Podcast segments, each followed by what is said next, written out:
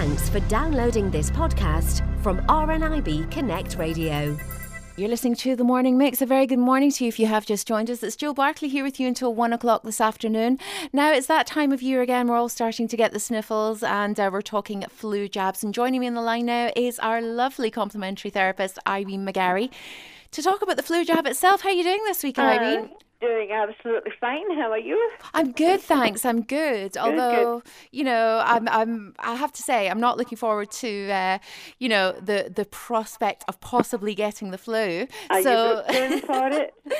I am booked in for my flu uh, jab so already. Yes. Absolutely. Now, already. A lot of people would say that, you know, if they're sitting, you know, with the sniffles and they're sneezing and they're coughing away and they're feeling a bit kind of rubbish, oh, I've got a terrible flu. The flu and a cold cold are two completely different things, oh, Irene, aren't they?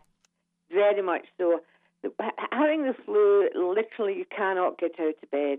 You are very, very ill, and it, it can cause death.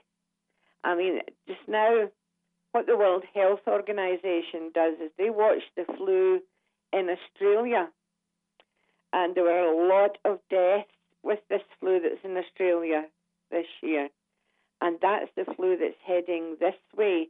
So that's how they can determine what flu vaccine that they're going to use for us, as to find out which one to use. So the, the very young and the very old will be at particularly high risk. And those um, with life threatening or long term conditions. Yes, it is life threatening. So, you know, it's, it's nothing that you can hold off for any reason, even trying to keep yourself in the best of health and eat apples and, and everything else. There's other people out there coughing and sneezing over the top of you. It's very easily caught. Very much so, and it's people that you know have have conditions like diabetes, asthma, any kind of heart or respiratory problems. I mean, these are people that really need to get their flu jab. So if you, you know, are offered a flu jab by your doctor, then then you know it, it's so important uh, that that if your health is vulnerable in any way at all, that you get this jab. Now, I've had flu once in my life. Uh-huh. And I, I know the difference between a cold and a flu. Put yeah. it that way. It yeah. was just so incredibly awful. Now I've had really bad colds that have just about floored me, but you know the difference when you oh, have you a flu. Absolutely do. You, you really, really do.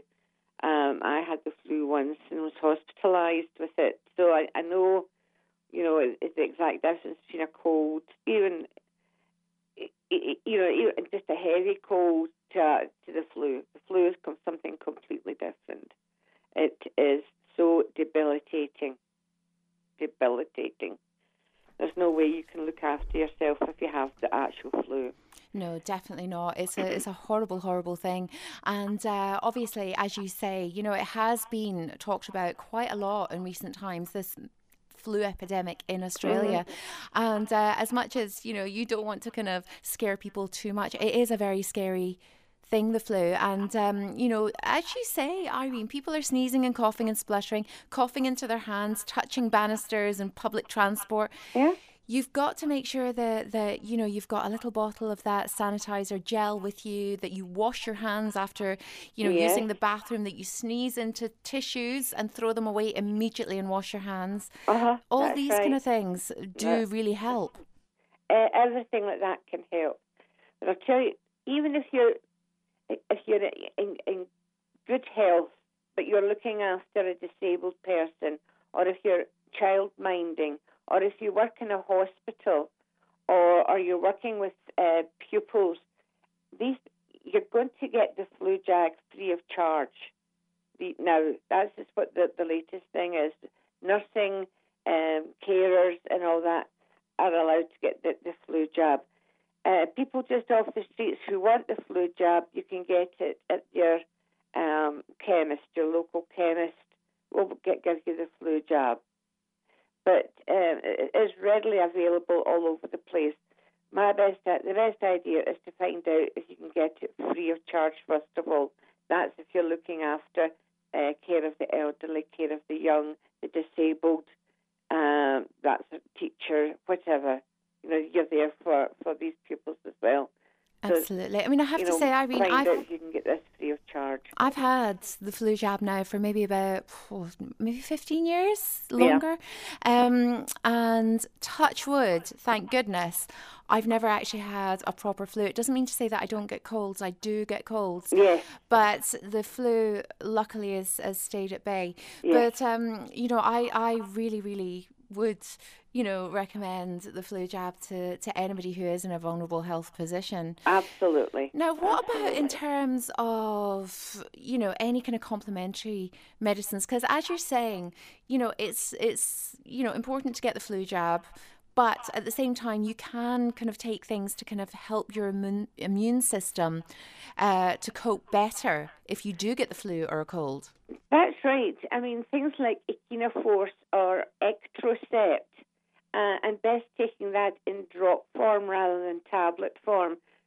These things are really good if you're showing signs of a cold, uh, so that you can put 15 to 20 drops into a little water and gargle before you swallow.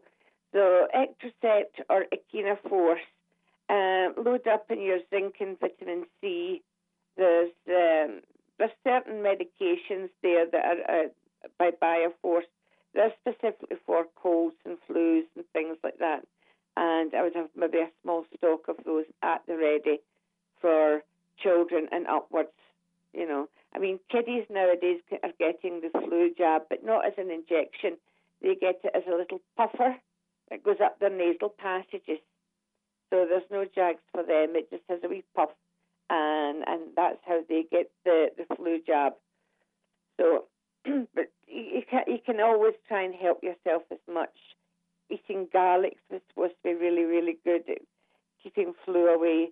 But the best thing of all, I suppose, is is the actual flu jab itself. Yes, absolutely. And, you know, for anybody who is convinced, I mean, I know we hear a lot of people say that, uh, you know, the flu jab, because there is a stray or a few strains of the flu that are in the flu jab, Yeah. it doesn't give you the flu. No. Um, a lot of people are really mistaken about that. They think that if they feel a bit lousy afterwards, that they've got the flu. It's not. No, no, no, no. It's a very positive um, sign that it's working on any of the the bacterium that's within your body, uh, and it's getting rid of it. So sometimes you can feel a little ill for three days, but it's nothing compared to the flu. Absolutely nothing. It's just it working its way through and getting rid of stuff that shouldn't be there. Absolutely. Well, Irene, it's fascinating talking to you. Thank you so much for uh, imparting your wisdom with us because you were 26 years an NHS nurse and uh, many years as a complementary therapist. So we do appreciate your, your knowledge. Thank you very much for joining us. And obviously, if anybody wants to get in touch with us here at the radio station to ask Irene any questions about their health, then uh, do through our website. It's fully accessible, rnibconnectradio.org.uk. Irene, you have a great week and we will speak to you again very, very soon. I certainly will. For more downloads like these, visit rnibconnectradio.org.uk slash podcasts.